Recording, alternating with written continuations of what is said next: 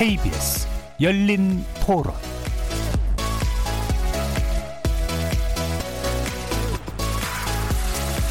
안녕하십니까. KBS 열린 토론 정준희입니다.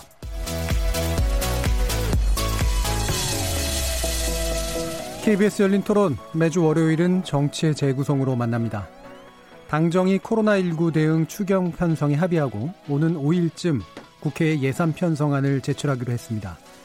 추경 규모는 11조 원을 상회할 것으로 전망되는데요. 추경 세부 항목에 있어서도 여야의 의견이 무리 없이 모아질지 주목됩니다. 또 신천지교회 어느 정도 통제되어 가는 듯하던 코로나19가 국내 각 지역으로 급격히 확산되게 한 진원지로 꼽히고 있는데요. 신천지 지도부에 대한 지자체의 고발이 이어지고 있는 가운데 신천지교회 이만희 총회장이 오늘 오후 기자회견을 열고 사과와 협력 의사를 밝혔습니다. 관련 내용에 대한 정치의 재구성 논객들의 평가 들어보겠습니다.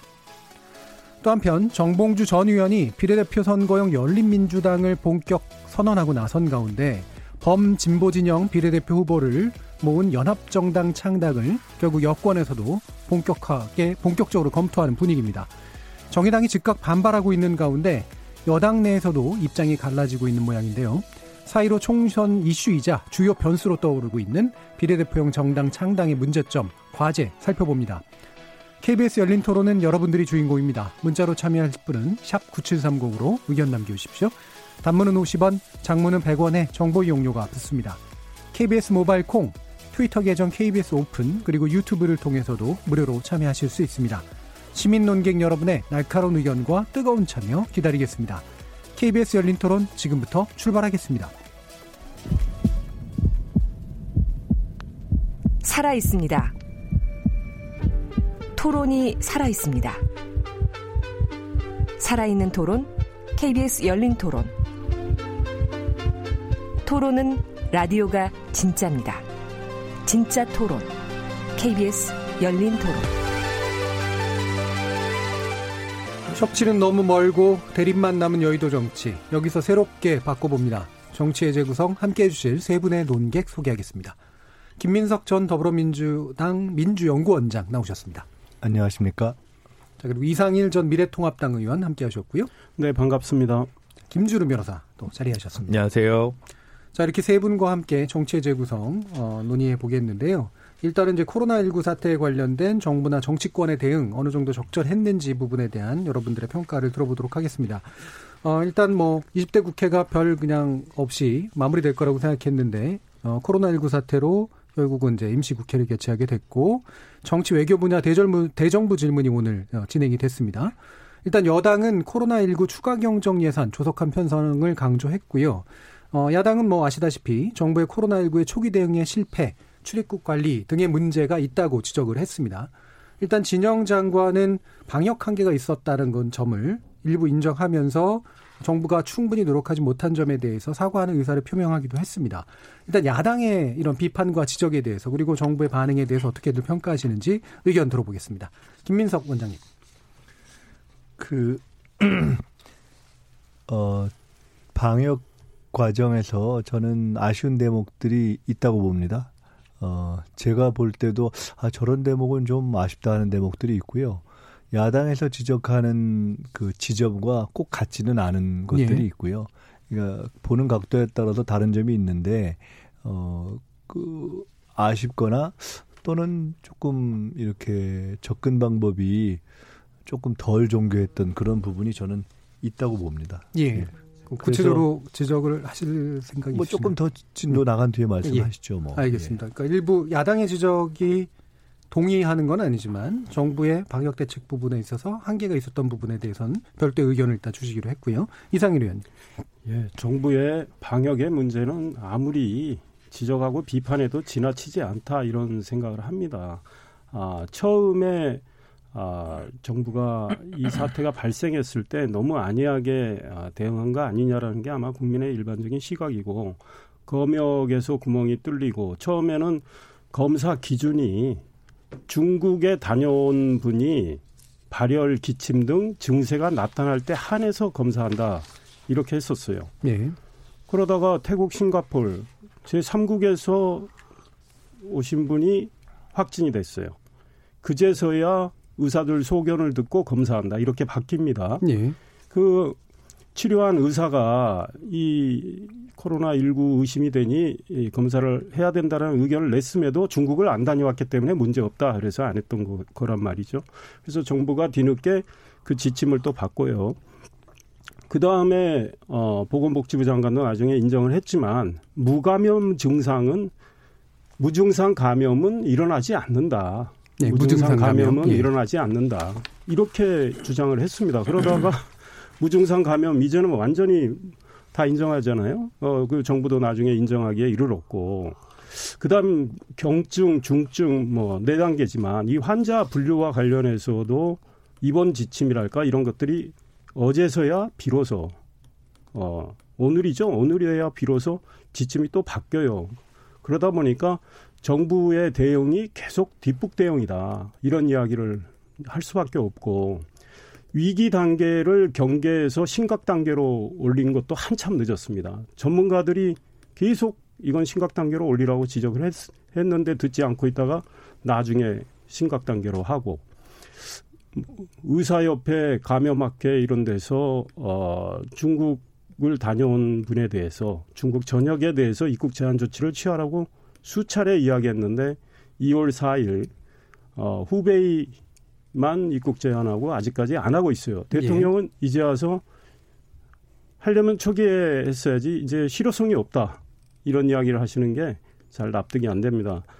초기에 그럼 진직했어야죠. 그래 질병본부장 그런 이야기 했지 않습니까? 감염원을 온천 차단하는 게 맞는데 그 질병본부장 전문가 이야기 듣지 않고 정부가 정치적 고려를 하다 보니까 결국은 이렇게 방역망이 뻥 뚫린 거죠. 그래서 확 확산이 되고 있는데 이제 와서는 또 뭐 특정 뭐 신천지 뭐 이런 쪽 그쪽에 문제 저는 많다고 봅니다. 그쪽에 대해서 수사할 건 수사해야 된다고 보지만 그쪽 책임으로 돌리는 건 정부가 매우 무책임하다. 이런 생각이에요. 그래서 31번째 환자가 확 와서 퍼뜨렸는데 신천지 사람이잖아요. 예. 그분이 어떻게 감염된지 아직 파악도 못하고 있잖아요. 그래서 정부의 이 무능한 문제는 지적을 많이 받아야 된다. 이런 생각입니다. 예. 그러면 뭐 이따가도 좀 논의하겠습니다만 방금 말씀하신 내용 가운데 사실은 일부 뭐 점검이 필요한 내용도 있는 것 같고요. 김준우 변호사님.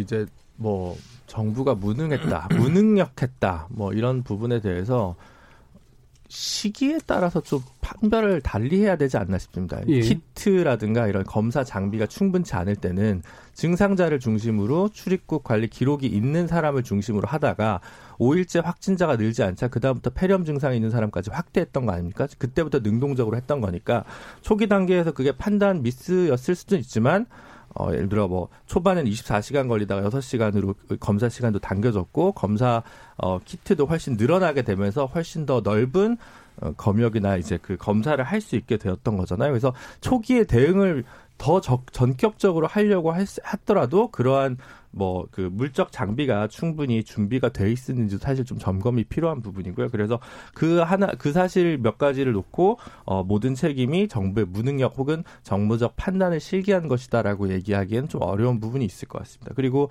대남 청도병원 같이 어 원래 우리 사회가 그렇게 그런 그 취약계층이 다중으로 이용하는 입원하는 시설이 굉장히 열악하고 굉장히 모여 있는 곳에서는 훨씬 더 감염 경로가 밀집돼서 퍼질 수 있었던 것 이런 것들은 사실은 우리 사회의 기초적인 공중보건 방역이 아직도 더 확대 강화돼야 된다는 걸 시사하는 거지 그 자체를 놓고 정부의 어떤 판단 미스였다라고 얘기하는 것도 조금 경강부회하는 측면이 있는 것 같습니다. 중국 문제 관련해서도 판단이 좀 다를 수 있는데 왜냐하면 아까 이상일 전 의원님께서 말씀하셨듯이 31번째 확전 확진자가 슈퍼 전파자인지 아니면 먼저 검사를 통해 확인된지도 사실 아직까지도 확인이 되지 않고 있습니다. 그렇다면 어 그리고 중국에서 오는 분들을 다 입국을 저지한다고 막는다고 하더라도 결국은 그 주요한 경로가 중국에서 어, 중국을 출입국해서 다녀온 대한민국 국민의 경우들이 상당히 또 비율이 높습니다. 그럼 결국은 그 문제와 관련해서 초기에 무증상 감염이 있었다는 거를 알기 어려웠던 의학적 한계가 있었는데 그런 문제까지 염두에 놓고 보면 조금 전반적으로 이거는 어느 나라에서든 일어날 수 있었던 뭐 판단 착오나 아니면 부족한 부분이 있었던 거는 어, 있었지만 그거를 뭐 이 정부 자체가 특유하게 뭔가 굉장히 오판을 했다라고 얘기까지 하기에는 좀 어, 너무 나아간 측면이 있지 않은가 이런 생각이 좀 듭니다. 예. 제가 좀 반박 좀 할게요. 어, 어느 나라에서나 있을 수 있다 이런 말씀인데 비교를 한번 해보세요. 미국, 대만 등등 뭐 러시아, 북한 일찌감치 차단을 했습니다. 몽골. 그들 나라에서 확진자가 이렇게 많이 늘어나고 있습니까? 전혀 안 늘어나고 있어요. 그 원인이 우리만큼... 차단에 의해서 나타났다고 보세요? 아, 그렇죠. 그 네. 질병본부장 이야기 했지 않습니까? 아, 뭐든지 이 감염병의 경우는 감염원을 원천 차단하는 게 맞죠. 왜 차단을 합니까? 많은 뭐 경제적 고려 있을 수 있죠. 정치적 고려. 그런데 이 국민의 건강을 지키기 위해서 온전 차단하는 거고 둘째는 이거를 세계적으로 확산하는 걸 막기 위해서 차단하는 겁니다. 그러면 우리 국민들이 왜 지금 90개국이 넘었다는데 왜 차단당하고 있습니까? 그 나라들은 그러면 어떤 생각을 하기에 차단을 하는 겁니까? 그 나라 국민들 건강 먼저 생각하는 거고 이게 더 전파가 돼서 확산돼서 이걸 막기 위한 차단 아닙니까? 그런데 우리는 이제 와서 초기에 했으면 됐지 이제는 너무 늦었다. 지금이라도 해야죠. 그러니까 그다음에 반박을 하려고 말씀드린 건 아니고 그러니까 원인을 네, 차단으로 드렸는데 그러니까 국가 간 비교를 하셨는데 이탈리아도 차단했는데 이탈리아 확진자가 상당히 많잖아요. 이탈리아 차단 정도가 다른 나라 차단 정도는 예. 아닌 거로 이탈리아 제대로 차단 안 된 거로 알고 있습니다. 그래서 이렇게 늘어나고 있는 예. 거죠. 어, 지금 전면 입국 제한은 아닌 거로 알고 있습니다. 중국에 대해서요? 네, 그렇죠. 예. 어, 그런데 지금 차단을 제대로 하지 않은 나라에서 확산이 되고 있는 거예요. 사실은 일본이 그랬지 않습니까? 일본은 우리는 후베 이 성 하나만 차단했죠. 일본은 저장성 두 군데 차단했었어요. 후베이하고 저장성 지금까지 네. 두 군데 하고 있습니다. 아, 일본은 소위 크루즈선에서 많이 늘어나다가 지금은 뭐 지역사회 전파가 이루어지긴 하지만 우리보다 뭐 전파가 상대적으로 속도가 더딘데 우리는 물론 신천지 문제가 있긴 합니다. 그런데 이렇게 어, 초기에 차단을 제대로 못했기 때문에 질병본부장은 처음부터 의견이 있었어요. 이거는 감염원 온천 차단이 바람직하다고 공개적으로 밝혔는데 소위 말해서 정치적으로 힘이 약한 거죠. 그러니까 정치적 고려 때문에 전문가 이야기를 안 들어서 사태가 이렇게 키워졌다 이런 생각이죠. 예. 저는 그 뭐 이제 그렇게 판단할 수도 있다고 생각하는데 약간 조금 틀린 게 지금 많은 언론에서 보도되지만 일본이나 뭐 미국 같은 경우는 사실 충분히 우리만큼 광범위한 검사가 이루어지지 않고 있기 때문에 그 감염이 됐는데도 감염이 확인이 안 되는 어, 숫자가 또 꽤 있을 수 있다라는 점에서 사실 그대로 또 수치를 가지고 이렇게 전 세계적으로 가장 어, 활발하게 검사를 하고 있는 경우가 잘 없거든요. 한국 같은 경우는 지금 증상자인 경우나 뭐 출입국 기록 있으면 굉장히 저렴한 비용으로 검사가 하고 아닌 경우라도 뭐 한 16만 원 정도의 검사를 할 수 있다고 알려져 있죠. 미국 예. 같은 경우는 400만 원이 있어야 검사를 할 수 있다고 지금 알려져 있습니다. 그래서 그런 여러 가지 차이들을 놓고 보면 현재 어, 이 현재 숫자만 가지고 물론 이제 특히 어, 신천지 교도들이 집단적으로 다중 이용 시설을 때문에 급속도로 확산된 숫자를 빼고 나면 어, 이 자체를 놓고 물론 이제 좀 더 적극적으로 중국으로부터의 출입국 제한을 적극적으로 했다면 그 숫자를 더 줄일 수 있었겠습니다만 뭐 이렇게까지 확산되는 데 있어서는 좀 어, 다른 요소들이 더 크게 작용하지 않았나라는 생각이 들고요. 그리고 이제 저도 이제 아까 이상일 의원님 말씀하신 대로 뭐 이제 몇 개의 성을 조금 더 추가하는 쟁점에 대해서는 어 뭐 판단해 볼 수 있었다고 생각을 하는데 저는 뭐 지난주에도 말씀드렸습니다만 중국 전역에 대해서 하는 거는 조금 어 과도한 그 판단 아닌가 지, 지리적으로 굉장히 넓은 나라기 때문에 그래서 그런 부분에서 조금 의견을 달리합니다. 우리가 이 토론할 때이 어, 문제 예. 그 중국에 대한 아, 입국 제한 조치에 대해서 토론이 있었습니다. 아, 그때 후베이에 대해서 정부가 2월 4일 제한 조치를 했을 때 우리 김민석 우리 전 의원님도 좀더 네, 확대했으면 좋겠다 이런 생각하셨잖아요. 네. 말씀하셨고 저도 그랬습니다. 그러니까 당시 시점에 2월 4일 시점에 어, 중국 내에 확진자 300명 이상이 나온 곳이 12개 성입니다. 12개 성. 그 정도 성에 대해서는 입국 제한을 해, 했다면 글쎄 우리나라에서 이렇게 많이 전파가 됐을까 이런 생각을 해봅니다. 그런데 정부가 이 점에 대해서 아니 정책을 펴다 보면 실수할 수 있어요. 실수 인정하고 제대로 하겠습니다 하면 되는데 결코 인정을 잘 안 해요. 물론 행자부 장관이 오늘 국회에서 뭐 방역에 좀 허점이 있었다 사과합니다 했지만 문재인 대통령 얼마 전에 어 여야 대표들 만났을 때도 마스크 이 대란 사태에 대해서는 죄송합니다라고 했는데 이 방역 실패에 대해서는 사과 한 말씀 안 하셨어요. 그런데 2015년 양 당시 야당 대표인 문재인 대통령 뭐라고 하셨습니까? 메르스 슈퍼 전파자는 정부다. 박근혜 당시 대통령 사과해야 한다. 이 말씀 하셨어요. 그에 대한 책임 윤리, 똑같은 책임 윤리를 본인한테 문 대통령이 물으셔야 돼요. 아직까지 예, 사과를 안 하고 계셔요. 추가로 이제 질문을 드릴 게 있는데요. 어, 관련해서 왜냐하면 현재 이제 여당과 야당 또는 정부와 야당 사이의 논리가 전부 아니면 전무식의 논리로 이제 가는 게 있어서 이른바 이제 잘한 부분과 못한 부분에 대해서 어떤 비교 비교 향령이 필요한데 그 부분이 이제 오로어 나띵의 문제로 되는 것 같거든요. 예를 들면 외신들 같은 경우에는 일부 뭐, 뭐 모든 외신이라고 얘기할 수는 없겠습니다만 우리나라 정부가 코로나 대응에 대해서 정보 투명성을 높였다.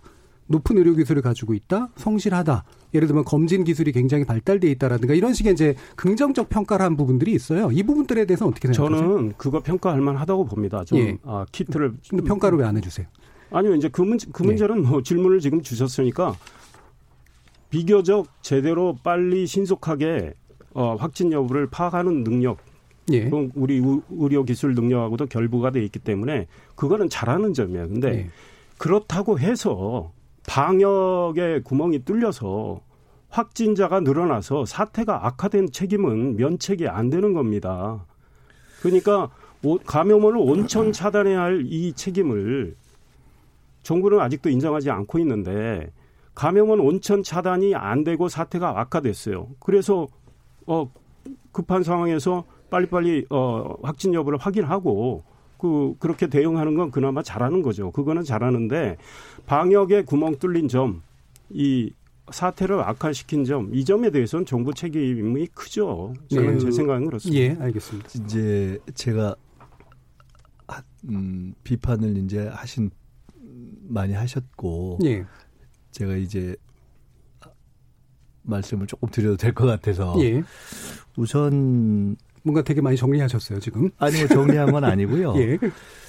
어, 정부와 여당은 이런 상황이 어려울 때는 이제 무한 책임의 자세를 가지고 예. 또 무한 겸손하는 것이 좋기 때문에 어, 정말로 조금이라도 더 잘했었으면 좋았었겠다 하는 그런 마음을 갖는 것이 당연하다고 봅니다. 예. 그리고 조금이라도 잘못된 부분에 대해서는 지금 이제 이 의원님 지적하신 것보다 더 스스로 생각해서 아, 이 점은 정말 더 잘할 걸 하는 그렇게 오히려 더 아프게 스스로 자책하는 것이 필요하다고 봅니다. 그리고 저도 그렇게 생각합니다. 음, 지금 이제 그런데 다만 이런 점은 있죠. 큰 틀에서 볼 필요는 있다. 예. 큰 틀에서 보면 아까 이제 우리 말씀하신 것처럼 투명성이라든가 또는 속도라든가 또 이미 상당히 잊혀지고 있지만은 초기에 있어서 이제 중국에 있어서의 교민들을 신속하게 귀국시킨 점이라든가 예. 또 치료의 수준이라든가 이런 것은 우리가 현재의 정부가 비교적 노력을 한 바도 있고 또 현 정부의 노력뿐만이 아니라 우리의 국력이 반영돼서 예. 일정하게 잘 된 점이 있다는 것을 부정할 수는 없죠. 그 정부가 무능하다 또는 이제 정부의 책임을 묻는 것에 있어서 결국 저런 거 아니겠어요? 정부가 야 이런 점은 더 잘했으면 좋겠다, 잘못했다라는 지적과 정부가 모든 책임이 있다 또는 대량 확진에 정부의 책임이 주되다. 예. 사실상 정부가 슈퍼 전파자다. 어, 문재인 대통령 때문에 이게 다 아프다. 하는 것은 전혀 다른 거겠죠. 아 예. 다르고 어 다른 것을 뛰어넘어서 아 다르고 악 다른 거 아니겠어요. 근데 지금 보면 이제 이런 쟁점이 있는 거 아니겠어요? 가령 차단의 문제 또는 그 마스크의 문제 뭐 등등을 놓고 볼 때 가장 차단만 놓고 본다면은 저는 지금도 어 일정 시기에 어 우한 이외 지역 한두 몇 군데는 좀 적절하게 더 핀셋 봉쇄를 했으면 좋았지 않았을까라는 생각을 예. 그때도 했고 지금도 하고 있습니다. 그러나 그때나 지금이나 동 마찬가지로 중국 전체를 과연 이렇게 제한하고 봉쇄하는 것이 맞나에 대해서는 예. 정치적으로도 현실적으로도 조금 의문을 가지고 있어요. 그것이 그렇게 막 꼭 현실적으로 타당하다고도 의료 쪽에서도 아주 강하게 얘기하는 것 같지는 않아요. 예. 어, 오히려 저는 이제 가령 마스크 같은 경우는 저는 개인적으로 굉장히 아쉽게 생각을 해요. 저 개인적으로는 초기에 한 2, 3주 전에 예를 들어 한 지역 같은 경우에 이거는 이게 이미 현실의 문제가 됐기 때문에 각 구, 시군구 단위에서 아예 마스크에 대한 특별 공급 대책을 공공재 수준으로 생각해서 해야 되는 것이 아닌가라는 생각을 예. 가지고 있던 사람이기 때문에 예. 그 공급의 문제도 그렇고 그것을 보 이렇게 유통시키는 문제에 있어서도 좀 정교함이 떨어진다. 예. 이것은 참 문제가 있다. 우리가 행정을 집행하는 데 있어서 이런 방식은 너무 역지사지를 안 하고 국민들의 입장에서 예. 그다음에 세상 돌아가는 걸 조금 생각을 덜 한 거 아닌가. 예. 현재와 같이 유통이 이렇게 발달해 있는 상황에서 그런 생각을 저는 가지고 굉장히 안타까움을 많이 가지고 있어요. 예. 어 그런데 가령 이제 그와 별도로 조금 많이 길어지셔서 좀 짧게 예, 하나만 더 예. 신천지 얘기가 나오겠지만은 신천지 문제도 이제 저희가 토론을 해보자고요. 예. 근데 누가 뭐라 그래도 대량 확진의 기폭제와 분기점은 신천지 상황이 발생한 후죠. 예. 그것을 놔두고 아 신천지에도 책임이 있지만 그러나 정부가 슈퍼 점퍼자고 책임이 정말 대다수 주로 있다 이렇게 얘기하는 것은 저는 조금 과하다. 예. 아무리 좋게 봐도 어, 인과관계를 좀 과하게 보는 것이다 이런 생각이 들어서 예. 그런 균형 감각은 갖고 이야기하자. 예. 뭐 얼마든지 비판하는 것은 뭐 받아들일 생각이 있고 뭐 제가 정부 여당을 대표하는 사람이 아니기 때문에 뭐 그렇게 얘기하는 것 자체가 적절치 않으나 그런 마음의 자세를 갖는 건 맞지만 균형 감각을 예. 가질 필요가 있는 거 아닌가. 제가 요거는 일단 네. 여기서 좀 정리를 하고요. 뒤에서 좀 더 미진한 부분이 있으면 다시 한번 얘기하겠습니다. 왜냐하면 책임론 가지고 또 너무 길게 얘기되면 안 될 것 같기 때문에요. 방금 신천지 얘기를 하셔서 이제 박원순 서울시장이 이만희 총회장 그리고 신천지 지도부를 이제 살인 상, 살인죄, 상해죄, 감염병 예방 및 관리에 관한 법률 위반 혐의로 검찰에 이제 고발을 했는데 이 부분에 대해서 약간 오버한다라는 평가도 있고 좀 강력한 대응이 필요하다라는 평가도 있습니다. 일단 법률적인 검토를 먼저 해보죠, 김준우 변호사님. 네, 감염병법 위반 혐의는 뭐 충분히 고발할 수 있을 거라고 보는데 예.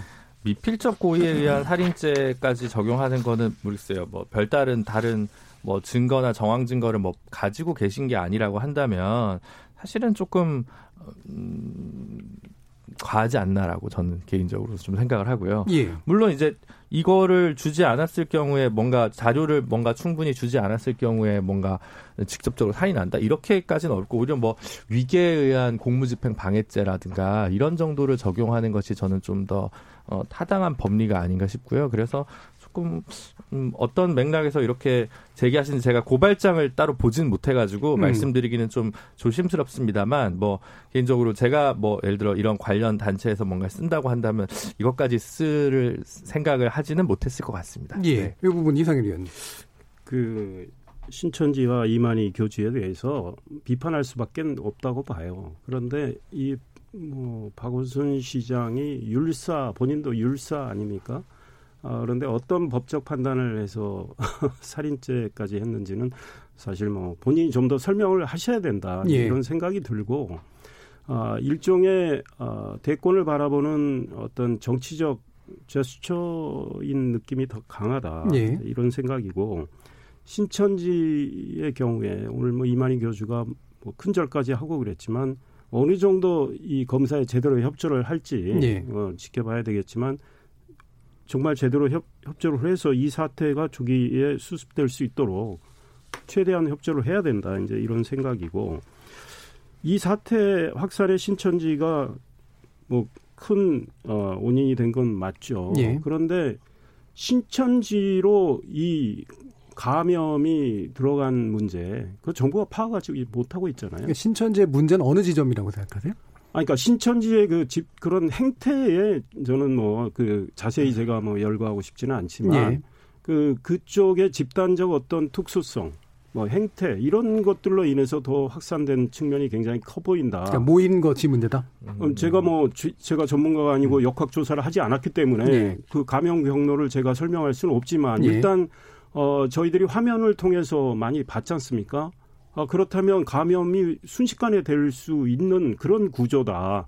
심지어 제가 신천지는 아니지만 보도를 보니까 엘리베이터에서 1분 같이 있었는데 감염됐다. 이런 이야기까지 나왔으니 이 코로나 19의 이 소위 말해서 전파력, 감염력은 굉장히 빠르다, 예. 강하다 이런 생각이 드니 그런 속성을 가진 코로나 19가 신천지의 저런 어, 행태 속에서는 급속히 전파될 수밖에 없는 상황이겠죠.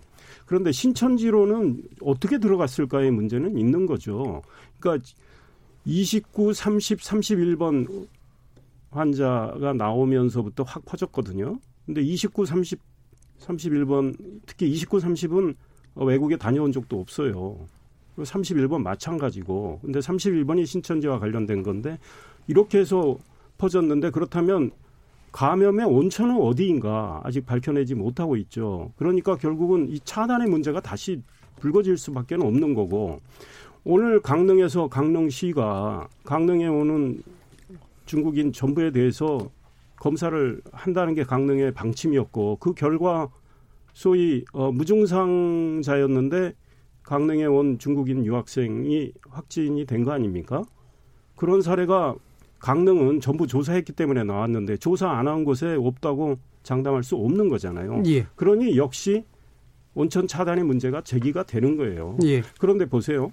우리 정부는 중국을 그렇게 온천 차단하면 경제적으로도 양국 간의 경제 관계가 긴밀한데 어, 우리 경제에 많은 타격을 줄 수도 있고 뭐 이런 설명 아닙니까? 그런데 이제 어떻게 됐습니까? 다시 그 문제로 돌아가는 건 잠깐만요. 예, 예. 이 얘기만 하고 끝내겠습니다. 확산이 이렇게 됨으로 인해서 우리 내부에서 경제가 망가지고 있어요.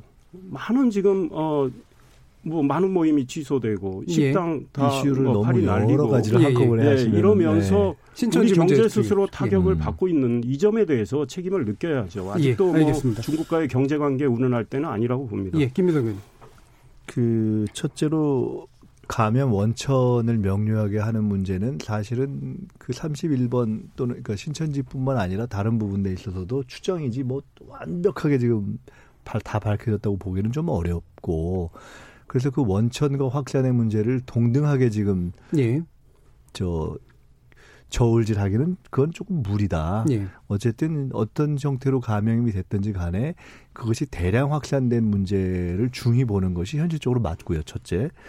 두 번째로는 아까 이제 살인죄 뭐 이런 등등 얘기했는데 알면서도 어떤 감염을 할 수 있는 집단 행동을 했거나 알면서도 은폐했다 이런 아, 것이 지 아닌지 아직 불명확하기 예. 때문에 증거까지가 제출된 것이 아니어서 그런 것은 조금은 어 법리적으로는 좀 어 그렇게 저 가장 적합한 법리인가에 대해서는 예. 저는 동의하지는 않습니다.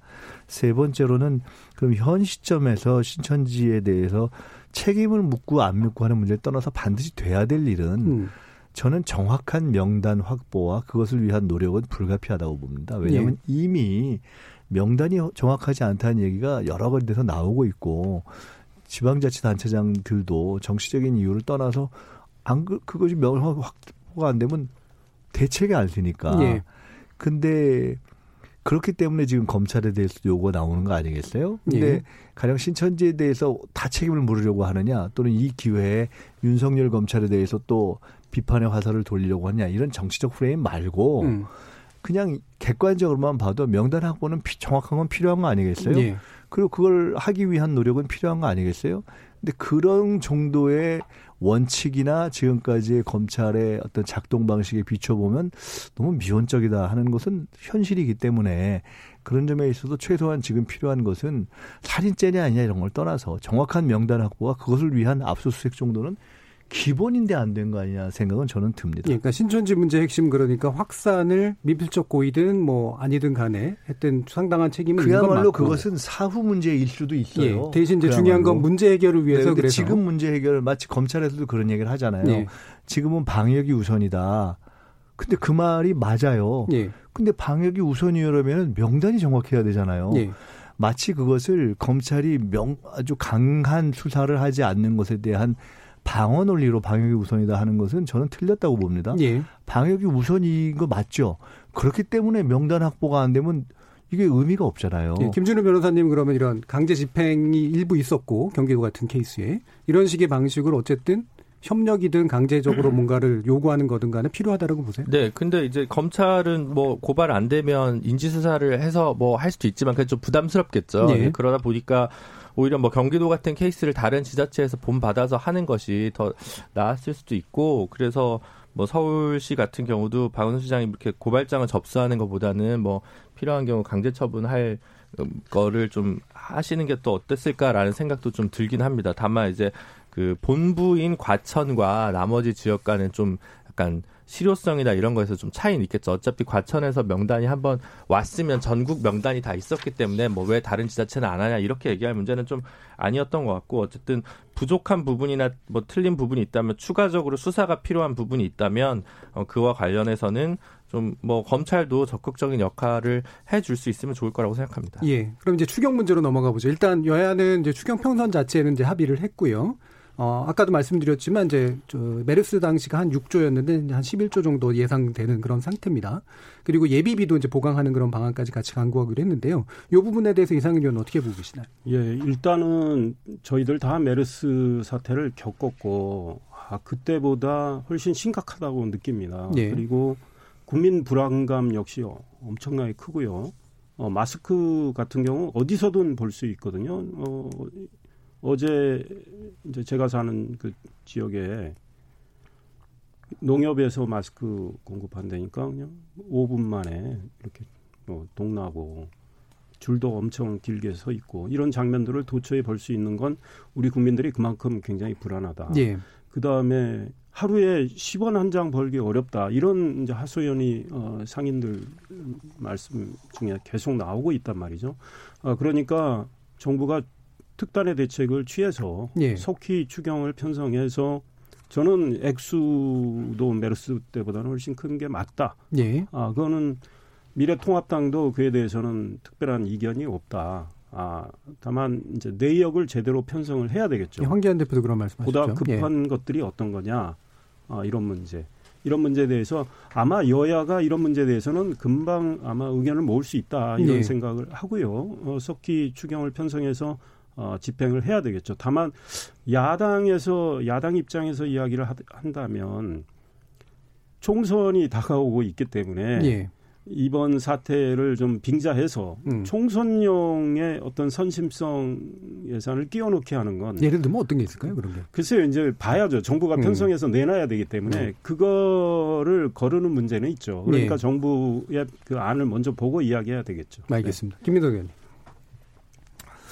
글쎄요, 지금은 뭐, 어, 우리 이 의원님이 말씀하신 대로요, 어, 하루에 정말 10원 벌기도 어렵다, 이런 현실이 존재하잖아요. 예. 그 다음에 월급을 따박따박 비교적 안정적으로 받는 분들조차도, 가령 애들이 뭐, 어린이집을 못 간다든가, 이러면은 추가의 부담이 생기는 거잖아요. 그러니까 이런 등등의 문제를 사실은 예, 정부나 국가가 또 평소에 국민의 세금이 쌓인 것이나 기금을 이용해서 못 풀어주는 게 문제지 어떻게든 풀어주려고 해야 되는 게 정답이죠. 뭐 음. 그래서 할 수 있는 방법을 최대한 찾는다는 원칙만 세우면 그 구체적인 세부 사안에 대해서 여야가 막 머리 치받고 싸울 일은 별로 없다고 봅니다. 지금 이제 말씀하신 총선에 어, 뭐 활용한다. 선심성. 뭐 예. 그게 뭐 얼마나 있겠어요. 그리고 그런 거 있으면 그건 걷어내면 되는 거고요. 예. 뭐그 뭐든지 하여간 지금 이렇게 지원책이 들어가면 그건 정부 여당의 선심 아니냐 이렇게 접근하지 않는 한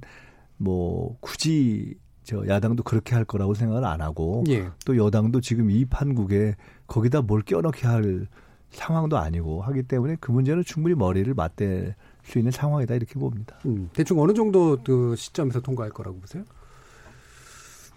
글쎄요. 그건 지금 뭐 저 5일까지는 이- 일단 이 내기로 의원님이 했으니까. 실세시니까 아닙니다. 아직 정부 안이 안 나와서 예, 5일까지 어, 정도 나올 것 최대한 같고요. 5일 본회의가 있긴 합니다. 예. 그런데 5일 처리가 가능할지는 모르겠습니다. 일단 음. 어, 들여다봐야겠죠. 네. 예. 그러나 액수는 지난 2015년 6조 2천억, 4천억쯤 되나요? 그거보다는 훨씬 커 보이는데 그에 대해서 내역이 뭐 부- 분명하다면 아, 특히 이 위기, 위기 국면을 아, 우리가 극복하기 위해서 꼭 필요한 예산이라면 야당이 반대할 이유는 없다 이 생각입니다. 네, 김준우 변호사님. 원래 이게 제일 문제가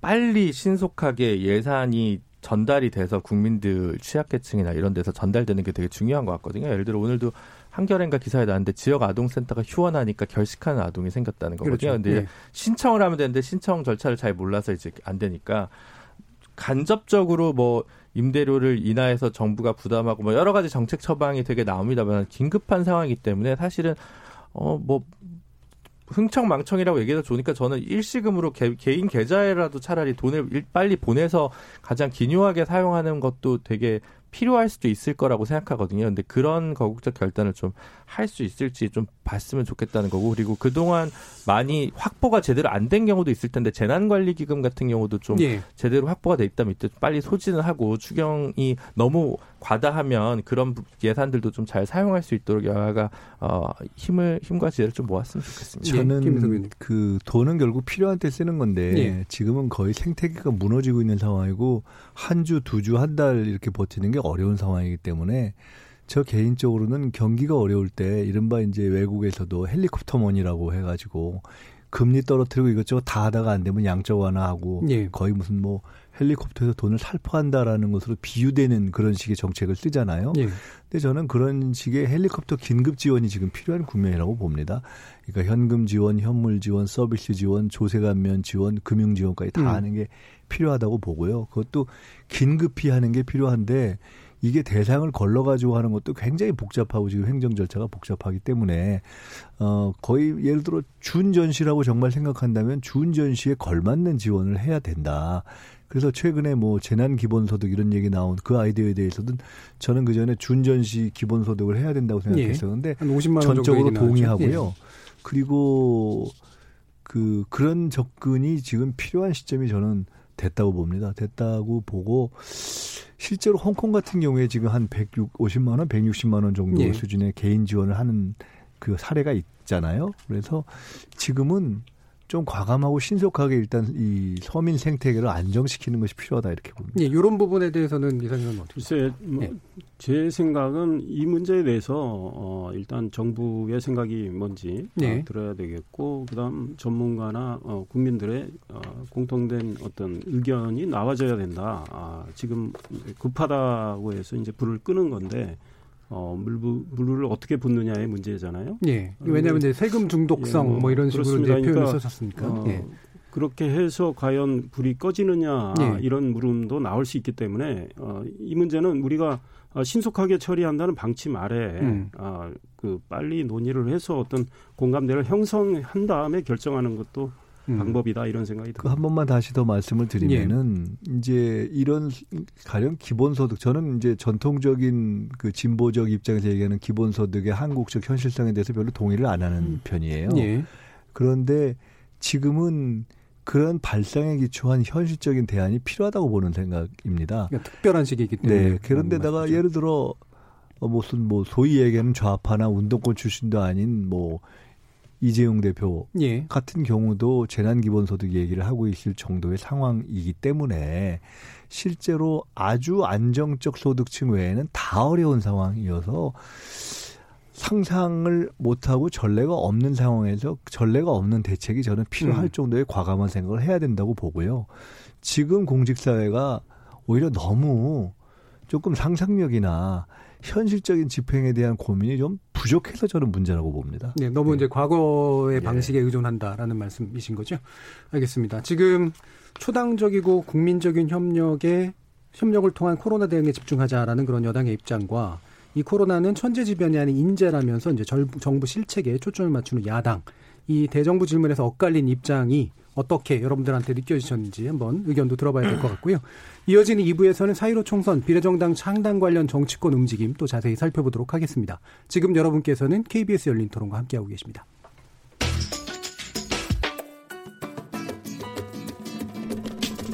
묻는다, 듣는다, 통한다.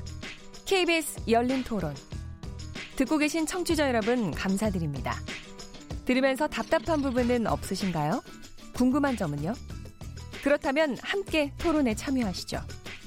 유료 문자 샵 9730을 이용하시면 됩니다. 단문은 50원, 장문은 100원의 정보 이용료가 있습니다. 스마트폰 어플리케이션 KBS 모바일 콩을 통해서도 무료로 참여하실 수 있습니다. KBS 열린 토론은 언제나 열려 있습니다. 듣고 계신 KBS 열린 토론은 매일 밤 1시에 재방송됩니다. 자, 우리 토론 진행되는 동안 청취자들이 보내주신 의견 들어보겠습니다. 송아랑 문자캐스터. 안녕하십니까. 문자캐스터 송아랑입니다. 청취자 여러분이 보내주신 문자 소개해드리겠습니다. 휴대전화 끝자리 9778님. 코로나 대처를 정부에서 잘하고 있다고 봅니다. 생각지도 못한 곳에서 갑자기 확산된 것을 감안하면 정부 탓만 하는 것은 과하다고 생각합니다. 유튜브로 의견 주신 오직님. 신천지 교회를 무작정 비난하는 것은 옳지 않습니다. 그들이 중국을 다녀왔는지 중국 교회의 신도들이 한국에 왔는지는 중요하지 않고 중국 내에서 발병한 바이러스의 차단을 제대로 하지 않은 방역 당국의 책임이 책임이 크다고 생각합니다. 콩으로 의견 주신 신윤정님. 질본도 정부도 잘 대응하고 있습니다. 다른 나라들은 우리 정부의 책임있고 투명한 대응을 보며 부끄러워야 합니다. 지금은 한국인 입국을 금지하는 나라가 많지만 시간이 지나면 괜찮아질 것입니다. 콩으로 의견 주신 K75님. 신천지 신도는 국민 아닌가요? 그들이 협조를 하지 않은 것은 잘못이지만 검역에 구명, 구멍이 났으니 그들이 걸린 것이지요. 방역에 구멍이 난 것은 정부에서 책임을 져야 한다고 봅니다. 콩으로 의견 주신 K45님. 신천지 명단 확보를 정부에서 해야 하는 것 아닌가요? 국민이 통제해야 합니까? 유튜브로 의견 주신 제비TV님, 이제 정부 탓 말고 앞으로 어떻게 할 건지만 이야기합시다. 유튜브로 의견 주신 권도감님, 현재 경제 타격을 입고 있는데 중국과 교류를 끊다시피 하면 더 힘들어질 겁니다. 지난달에도 중국에서 주요 자재가 들어오지 않아서 자동차 업계에 문제가 된 적 있지 않나요? 경제 문제는 어떻게 푸실 것인지 묻고 싶네요. 라는 의견 주셨습니다. 이 시간은 영상으로도 생중계되고 있습니다. 유튜브에 들어가셔서 KBS 일라디오 또는 KBS 열린 토론을 검색하시면 지금 바로 토론하는 모습 보실 수 있습니다. 방송을 듣고 계신 여러분이 시민 농객입니다. 계속해서 청취자 여러분의 날카로운 시선과 의견 보내주세요. 지금까지 문자캐스터 송아랑이었습니다.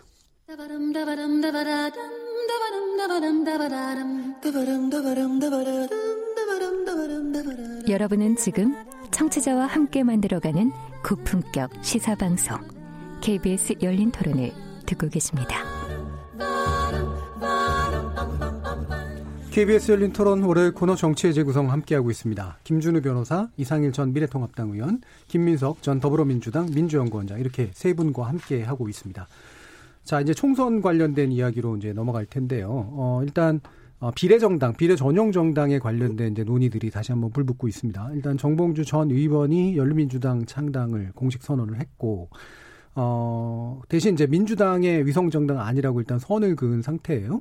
예, 김민석 의원께서 어떻게 보고 계신지 먼저 들어보겠습니다. 그,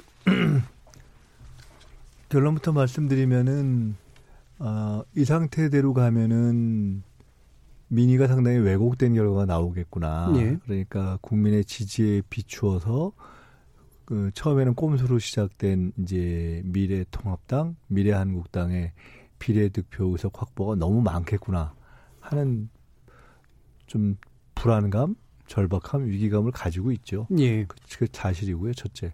두 번째는 근데 민주당 입장에서는 어 이것이 꼼수고 잘못됐다고 비판을 해왔기 때문에 이거를 전면적으로 입장을 바꿔서 우리도 미래통합당 하듯이 위성정당을 내놓고 만들자 이렇게 하기는 어려운 입장이고 그래서 아마 실제 지지자층 사이에는 상당한 압박과 요구가 있는 걸로 저는 알고 있고요. 저도 많이 듣고. 예. 근데 일단 지도부의 입장은 공식적으로 그냥 한번 두들겨 맞고 가거나 음. 아니면은 그냥 공식적으로는 어 하지 못하고 어렵습니다. 참 답답합니다라고 이야기하고 나머지는 지지 층과 그야말로 하늘과 국민에게 맡기거나 뭐 이 선택을 해야 되는 건데 예. 현재로서는 공식적으로 그래 우리도 저 미래통합당 같이 하겠습니다라고 입장을 취하는 것은 안 하기로 하는 걸로 저는 아, 이해하고 있습니다. 예. 그럼 이제 나머지는 이제 그 다음 문제인데 현재 이미 이제 기사에 나듯이 몇 가지 갈래의 흐름이 나오고 그렇죠. 있어서 예.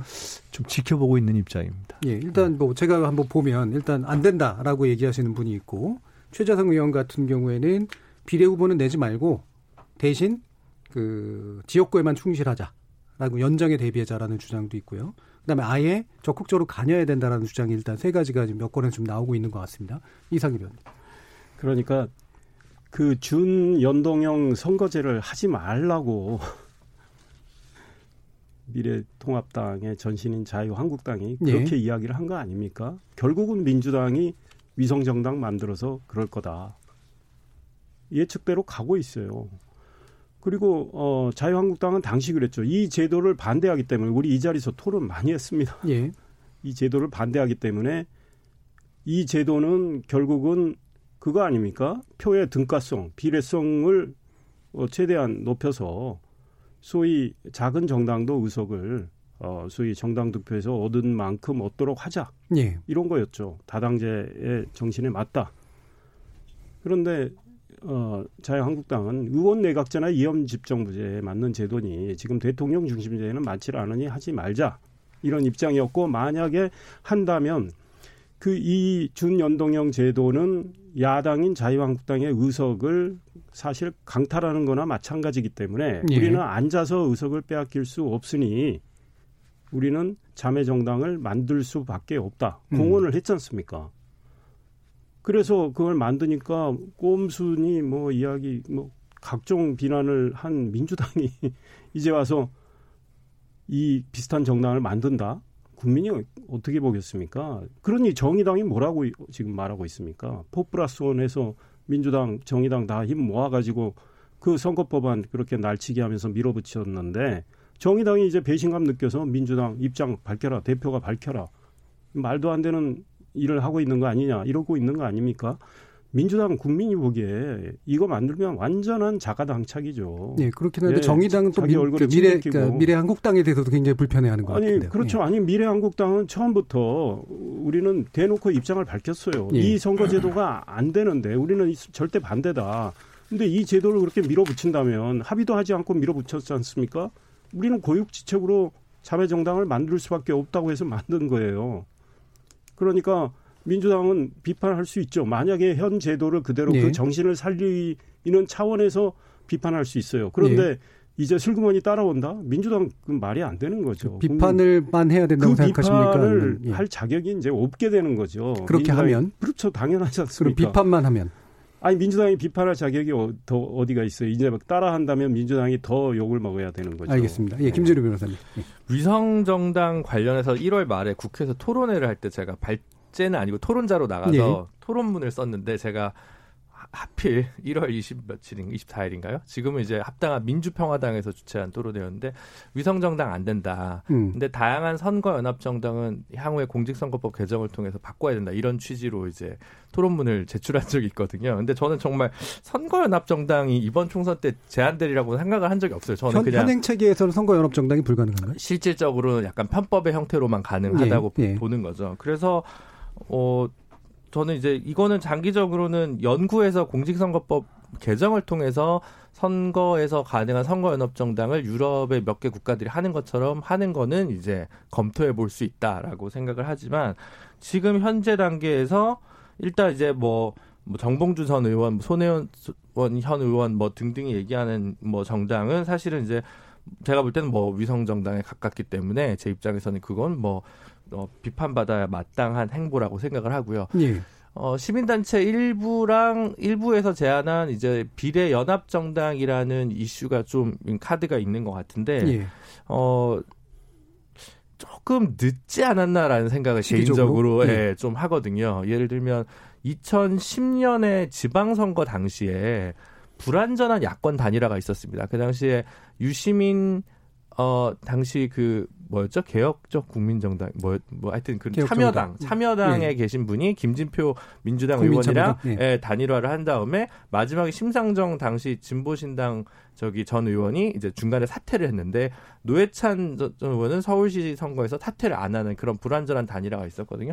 그러다 보니까 이제 좀 뭐 그들 어, 그분들이 원하는 결과대로 좀 나오지가 않았고 반면에 예. 12년 총선에서는 어쨌든 통합진보당과 민주당의 당시 야권 단일화 단일화를 했었단 말이죠. 그러니까 선거 연합이라는 게 뭐 단일화 형태든 공동 명부 작성이든 공동 정부를 하는 방향까지 다양한 수준과 층위가 있는데 그건 좀 이제 어느 정도 논의가 좀 된 상황에서 국민들에게 설득하고 유권자와 지지층에게 어 시간을 통해서 쌓이는 명분이라는 것도 있는데 지금은 그 구상이 정당하더라도 그게 실체화 되고 실무화 되기에는 조금 시간 시간적으로 좀 부족하지 않나 이런 예, 생각을 합니다. 이걸 받아서 이상희 의원께도 여쭐게. 지금 미래한국당은 이제 자매당이다라는 표현을 썼는데 이게 선거 연합 정당의 관점입니까? 아니면 위성 정당의 관점입니까?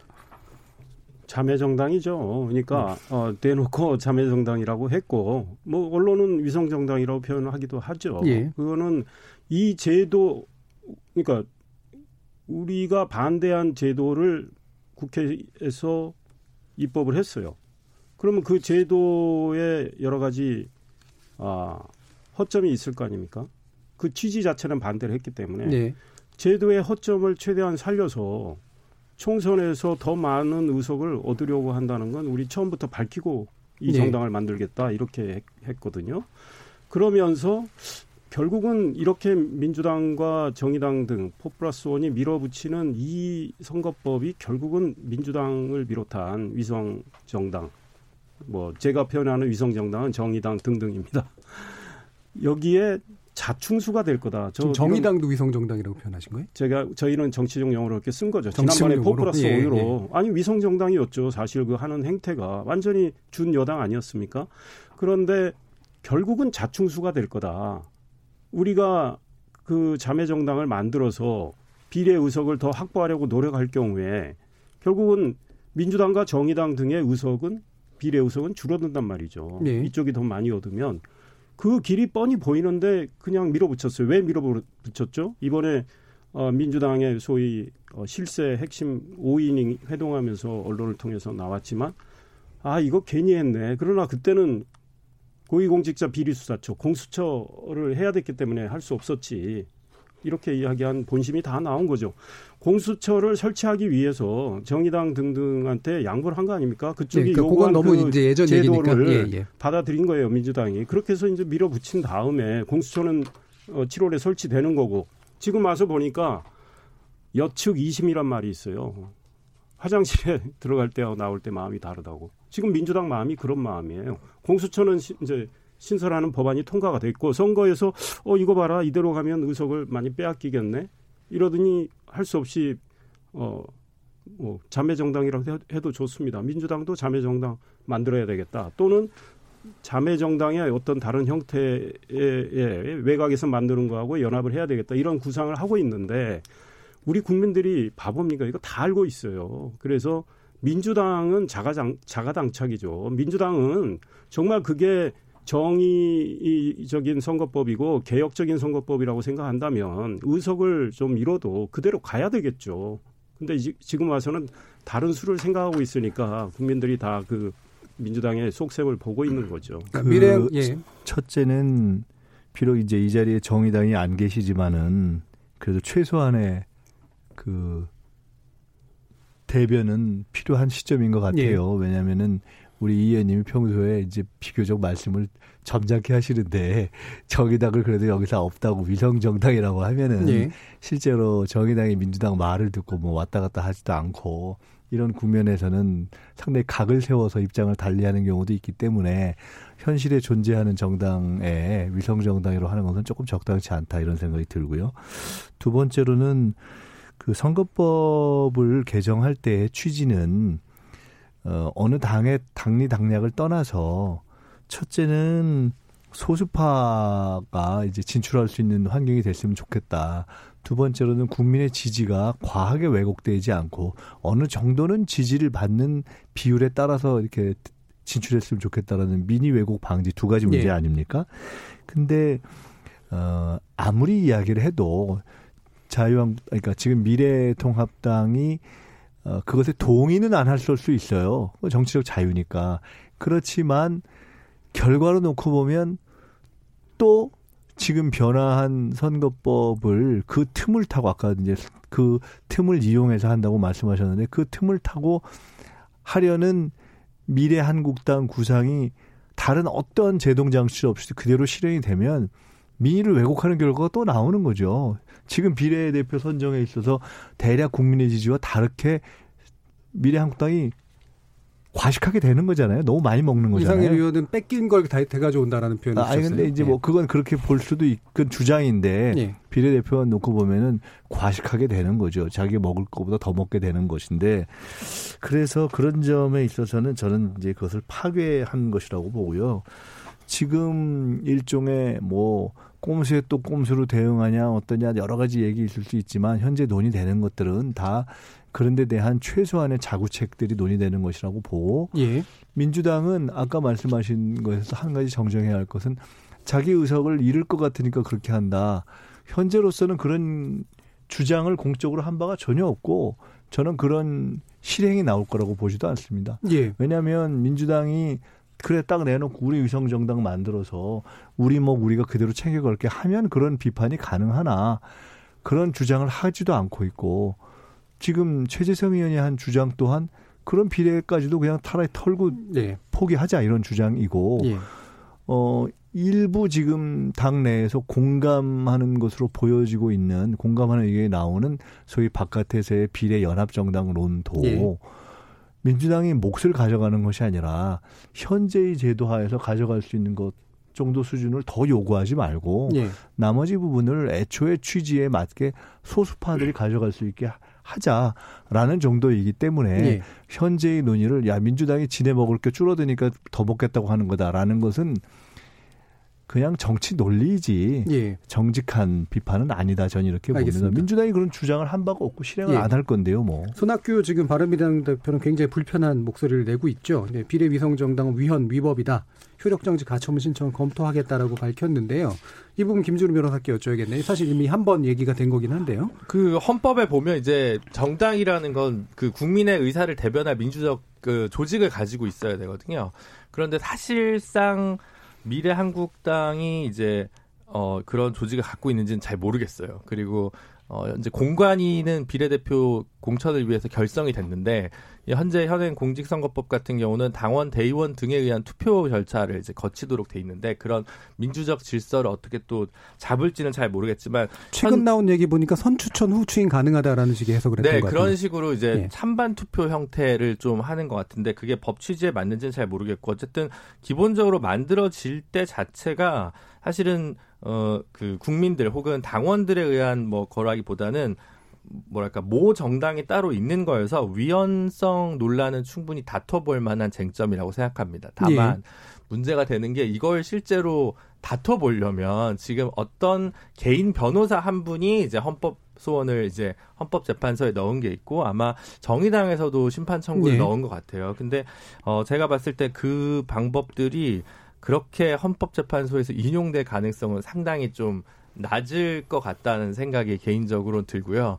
뭐 그다음 나은 방법이 이제 정당 해산 심판이라는 과정을 거쳐야 되는데 그건 국무회의를 거쳐야 되기 때문에 사실 예. 어, 정부로서는 도저히 지금 하기는 좀 어려운 거여서 위헌적 성격은 있지만 사실은 이거를 뭐 당이 해산되거나 이거를 다른 어, 법적 사법적 수단을 통해서 이 정당의 신고를 선관위가 수리하는 걸 다시 어, 되돌릴 방법은 현실로는 없지 않나 뭐 이런 말이 되게 이상하게 들을 수 있겠지만 사법농단 사건에서 그런 경우가 있었어요 위헌적 행위를 법관들이 네. 했지만 위법은 아니다라는 판결문이 나온 적이 있는데 어, 같은 맥락으로 저는 좀 이해하고 있습니다. 아마도 이게 이제 정책 선택이 일어난 부분에 대해서 헌법재판소가 뒤 되돌릴 것 같진 않은데요. 예. 네, 뭐 그렇게 생각합니다. 예. 어, 아마 이 정당 결성과 관련해서는 비교적 그 자유의 폭을 넓게 주기 예. 때문에 뭐 헌재 가도 어, 그에 대해서 위헌하기는 쉽지 않을 거고 우리 김민석 의원님 말씀과 관련해서 준연동형이 소수파 소수정당의 진출을 위한 거다. 그 그런 측면이 있습니다. 그러니까 민주당이 비례정당 만들면 안 되는 거예요. 그러니까 한국당이 어, 지금 미래통합당으로 어, 거듭나서 미래한국당이라는 자매정당을 만들었을 때 그걸 민의를 왜곡시킨 거라고 하신다면 예. 지금 민주당이 자구책을 광고할 이유가 없어요. 우리 김민석 의원님 자구책을 광고한다고 그러니까 하셨는데 계산이 두 분이 되게 다른 네. 것 같아요. 아니, 그러니까, 그 예. 법 취지에 맞게 활동하시면 되죠. 그러니까 미래한국당이 소수당은 민주당의 안- 비례 민주당의 비례를 후보를 내면 되는 거예요. 예. 어, 저희는 이 제도를 반대했기 때문에 우리는 별도 정당을 만들어서 비례를 내겠다고 했으니까 그 정신을 그대로 지키려면 민주당은 민주당의 비례를 내야 정의당이나 손학규 전 대표 이런 분들한테 욕을 안 먹죠. 네. 음, 왜냐하면 제가 방금 논리는 약간 이해가 안 가는面이 좀 있어서 예. 현 단계 현 예. 단계에서 아니, 보면 그 대표가 예, 그러니까, 미래한국당이 소수당은 아니 아니잖아요. 아니 예. 아니 아니, 소- 잠깐만요. 상관이 손학규 없어요. 대표가 민주당이 우리 뭐이 제도를 비례된다고 만든 명분이 아니잖아요. 제가 말씀 음. 더 드릴게요. 민주당이 이 제도를 만든 명분이 뭡니까? 그러니까 제도의 취지에 반대하기 때문에 어떤 튼 상관이 없다는 아니 말씀이신 민주당은? 그럼 제도 취지에 맞게 행동을 해야죠. 근데 우리는 이 제도를 반대했기 때문에 제도의 취지에 맞게 행동할 이유가 없다. 어 당연하죠. 예. 우리는 이 제도를 활용해야죠. 예, 우리가 알겠습니다. 왜냐하면 이 예. 의석을 빼앗기는 상황이에요. 그러니까 빼앗기는 거하고 왜냐하면 예. 지역구 의석하고 연동이 되기 때문에 우리가 비례에서 득표율을 많이 올려도 그러니까 제가 얘기하는 건 빼앗기기 때문에 판단하는 게 아니라 그러니까 두 가지가 다른 아닙니까? 이야기 같다는 거예요. 그러니까, 그러니까 그 그러면 빼앗긴다라는 숫자에 대한 판단하고 그다음에 취지에 동의하지 않으니까 이 제도를 활용하면 된다라는 거는 두 가지가 같은 얘기는 아니잖아요. 아니 그러니까 우리가 반대한 입법을 했는데 예. 그러면 앉아서 그 입법을 따라야 되는 겁니까? 그러니까 취지에 반대하기 않죠. 때문에 예. 활용하겠다라는 태도 당연히 당연히 입장이라는 그래야 거죠. 되지 않겠습니까? 예. 민주당이 우리 입장이었어도 마찬가지로 그랬을 겁니다. 예, 네. 김 김민석. 전혀 다른 얘기일지 모르겠지만요. 돈 많은 부자가 사회복지 제도의 도입에 반대하다가 사회복지 제도가 도입되니까 거기에 흐- 틈을 이용해 가지고 이렇게 뭐 예, 예. 뭐 빼먹는 거 있잖아요. 그러니까 지금 말씀하신 것은 우리가 반대했기 때문에 우리는 그것에 허점을 이용해서 뭘 할 수 있다. 이건 사실은 민주주의의 일반 원리에 비춰 봤을 때 좀 그렇게 적합한 이야기는 저는 아니라고 봅니다. 물론 그런 취지로 말씀하신 건 아닐 거라고 생각이 드는데 그리고 선거법이기 때문에 그건 특별히 그렇게 주장할 수 있다 이러실지 모르겠지만 근데 그렇게 봐도 저는 일반 논리로서는 조금 수용하기가 어렵고요. 부자 빼먹기 이야기하시는데 지난 선거법 날치기 하는 과정에서 민주당과 정의당 등 포플러스 원이 부자였습니다. 그 부자들이 어떻게 했습니까? 자기들 의석 더 늘려가지고 21대 국회 과반 계속 유지하려고 만든 선거법이에요. 예, 알겠습니다. 예, 자영당 의석 뭐, 빼앗겠다는 그 예. 의도에서 만든 저는 겁니다. 뭐 그렇게 예. 생각하진 않는데 예. 뭐 그렇기 어쨌든 때문에 그 제도를 의원님의 우리가 예, 그 이게 수정일과 이제 일단. 같은 주장이시니까 제도를 최대한 활용을 해서 의석을 네. 더 얻는 노력을 하는 거죠. 제가 볼 때는 이제 민주당의 이제 선택이 남아 있는 것 같아요. 정의당은 기본적으로는 안 하겠다고 아마 오늘 어느 정도 의사를 밝힌 것 같고요. 그러면 어, 민주당 입장에서는 협치를 더 강화하겠다는 의지가 있다면 제 소수 정당을 위해서 최재성 의원 의 제안대로 뭐 비례대표를 아예 어, 무공천하는 방안까지 고려해 볼 수 있겠죠. 근데 어쨌든 순수한 비례 민주당 같은 것들을 창당하는 것 자체는 어쨌든 민주당이 하지 않아야 될 최악의 수가 아닌가라는 생각이 들고 만약에 협치를 좀 더 폭을 넓게 할 거였으면 사실은 이 이전부터 좀 어. 그 각 당에서 좀 고민을 했었으면 어땠을까라는 뒤늦은 아쉬움은 또 한편으로 있습니다. 제가 제가 장담합니다. 이 다음 비례 이 다음 총선 때 이 다음 총선 때 이 제도 안 갈 겁니다. 결국은 민주당이 아마 없애자고 아니 할 근데 거예요. 지금 저 민주당에서 비례민주당을 제가 최근에 뭐 지도부 회의에 참석을 못 해봐도 그런가요? 만들겠다고 했나요? 아니요, 아니요. 전 그건 예. 부인했습니다. 지금 그러니까. 중앙일보 기사 네. 이후에 윤호중 사무총장이나 이런 분들을 이제 부인한 상태고요. 그래서 아마 뭐, 그런 예. 선택을 하기는 어려울 거 어려울 것으로 보입니다. 일단 어떻게 전개될지는 또 이제 두고 봐야 또 이상일 그러니까 의원의 판단에 정정당당하게 맞으실지. 가시면 돼요. 민주당은 제도 제도 취지에 맞게 정정당당하게 가시길 바랍니다. 그러니까 지금까지 정정당당함으로 본다면은 그래도 민주당이 정정당당한 거 아니에요? 우리는. 이거는 이 제도를 날치기 해놓고 뒤로는 지금 어떻게 하든 이 비례 의석을 자, 더 얻을까 예. 이 고민하고. 있는 예, 거이 아닙니까? 얘기는 그만하겠습니다. 예. 예, 왜냐하면 굉장히 인식이 하셔야 다르고 예. 굉장히 셈법도 다르기 때문에 이 정도까지만 하고요. 마지막으로 요거 한번 짚어보죠. 안철수 국민의당 대표가 지역구 안 내겠다고 했고 비례대표 내겠다고 했는데 어, 이게 어떤 의미로 해석되시나요? 의원? 야, 안철수 전 대표 고민이 많, 많을 겁니다. 제가 계속 이야기했습니다.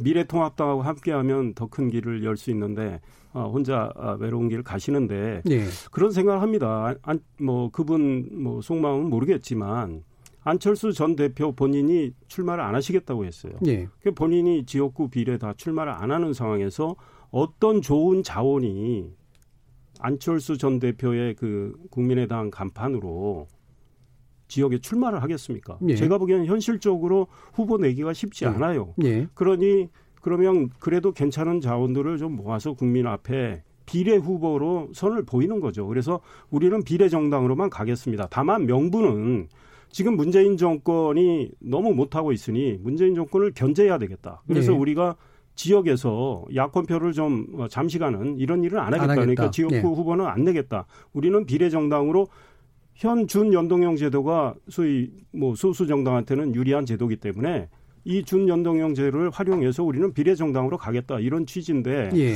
과연 어느 정도 파괴력을 보일지는 아, 앞으로 안철수 전 대표가 어떤 분을 영입해서 어떤 카드를 내놓느냐 이거에 예. 달려 있다 이런 생각이 그러니까 현실적으로도 어렵다고 판단을 한 거고. 굉장히 쉽지 않아 예. 보인다. 왜냐하면 안철수 전 대표 옆에 계셨던 분들 중에 두 분 정도 빼고 다 미래통합당으로 왔습니다. 그래서 실질적으로는 이제 반문 연대 형식으로 지역구에서는 야권에게 뭔가 힘을 실어주겠다라는 의사 표현으로 보신 거고요. 예, 김준우 변호사님. 뭐 고육지책으로 보이고 예. 네. 전 개인적으로 그 별다른 뭐 정보망이나 휴민트가 없는데 예상을 솔직히 했어요. 이렇게밖에 수가 없을 거다라고 네. 생각을 했고 오히려 어 만약에 이제 지금 특히나 안철수 대표 입장에서는 글쎄요 미래통합당, 미래한국당 이렇게 두 개 분기한 상황에서는 또 어, 본인 나름으로는 지금 미래통합당에 좀 어, 합류할 명분이 또 부족한 부분이 있지 않을까 이런 생각이 들어서 일단은 좀 버텨보겠다라는 생각이 좀 있을 거고 오히려 제가 지난주에도 그런 유사한 말씀을 드렸는데 보수 지지층 중에서 미래통합당으로 이렇게 하는 게좀 어, 석연치 않은 분들은 오히려 비례표는 예. 그러니까 반문 정서에는 동의하면서도 한국당에 좀 못 믿어온 분들 같은 경우는 비례표는 국민의당에 또 표를 하시는 유권자들도 어느 정도 있을 거라는 기대를 또 해볼 만 하기 때문에 뭐 이렇게라도 좀 명분이라도 찾으려고 하신 게 아닌가 싶습니다. 예, 지금 실제로 좌파 의원들이 미래통합당으로 많이 좀 들어간 상태이기도 하잖아요. 예, 김민석 의원님. 글쎄요, 뭐 지금 다른 길이 없어서 그렇게 된 거 아니겠어요? 그러니까 음. 처음에 시작하실 때부터 어 지금 정도의 상황을 생각하고 지역구에 하나도 안 나가는 당을 만들어야 되겠다 막 그런 계획을 갖고 당을 만들기는 좀 쉽지 않잖아요. 예. 그러면 마지막으로 이건 이상의 의원께 여쭤야 네. 될것 같은데 안철수 그전 대표가 대구에 이제 의사로서 지금 네. 내려갔단 말이에요. 네. 이 모습은 어떻게 보고 계세요? 아니, 저는 그냥 그 순수한 마음으로 바라봤습니다. 예. 아, 그 지금 많은 어, 전국의 의사 선생님들 또 간호사 선생님들께서 어, 대구로 가셔서 예.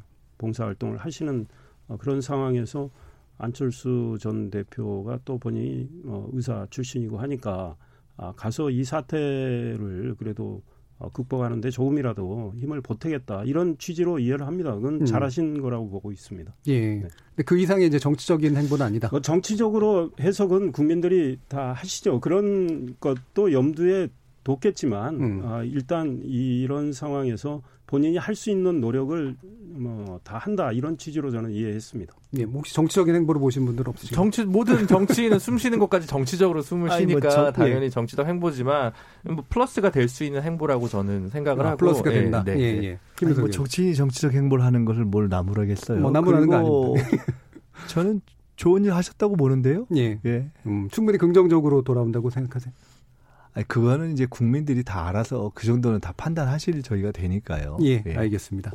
자, 뭐 제가 KBS 열린 토론 월요일 코너 정치의 재구성하면서 어, 모처럼 되게 뜨겁게 한번 토론해 봤는데요. 오늘 토론 함께 해 주신 김민석 전 더불어민주당 민주연구원장, 이상일 전 미래통합당 의원, 그리고 김준우 변호사 세 분 모두 수고하셨습니다. 감사합니다. 감사합니다.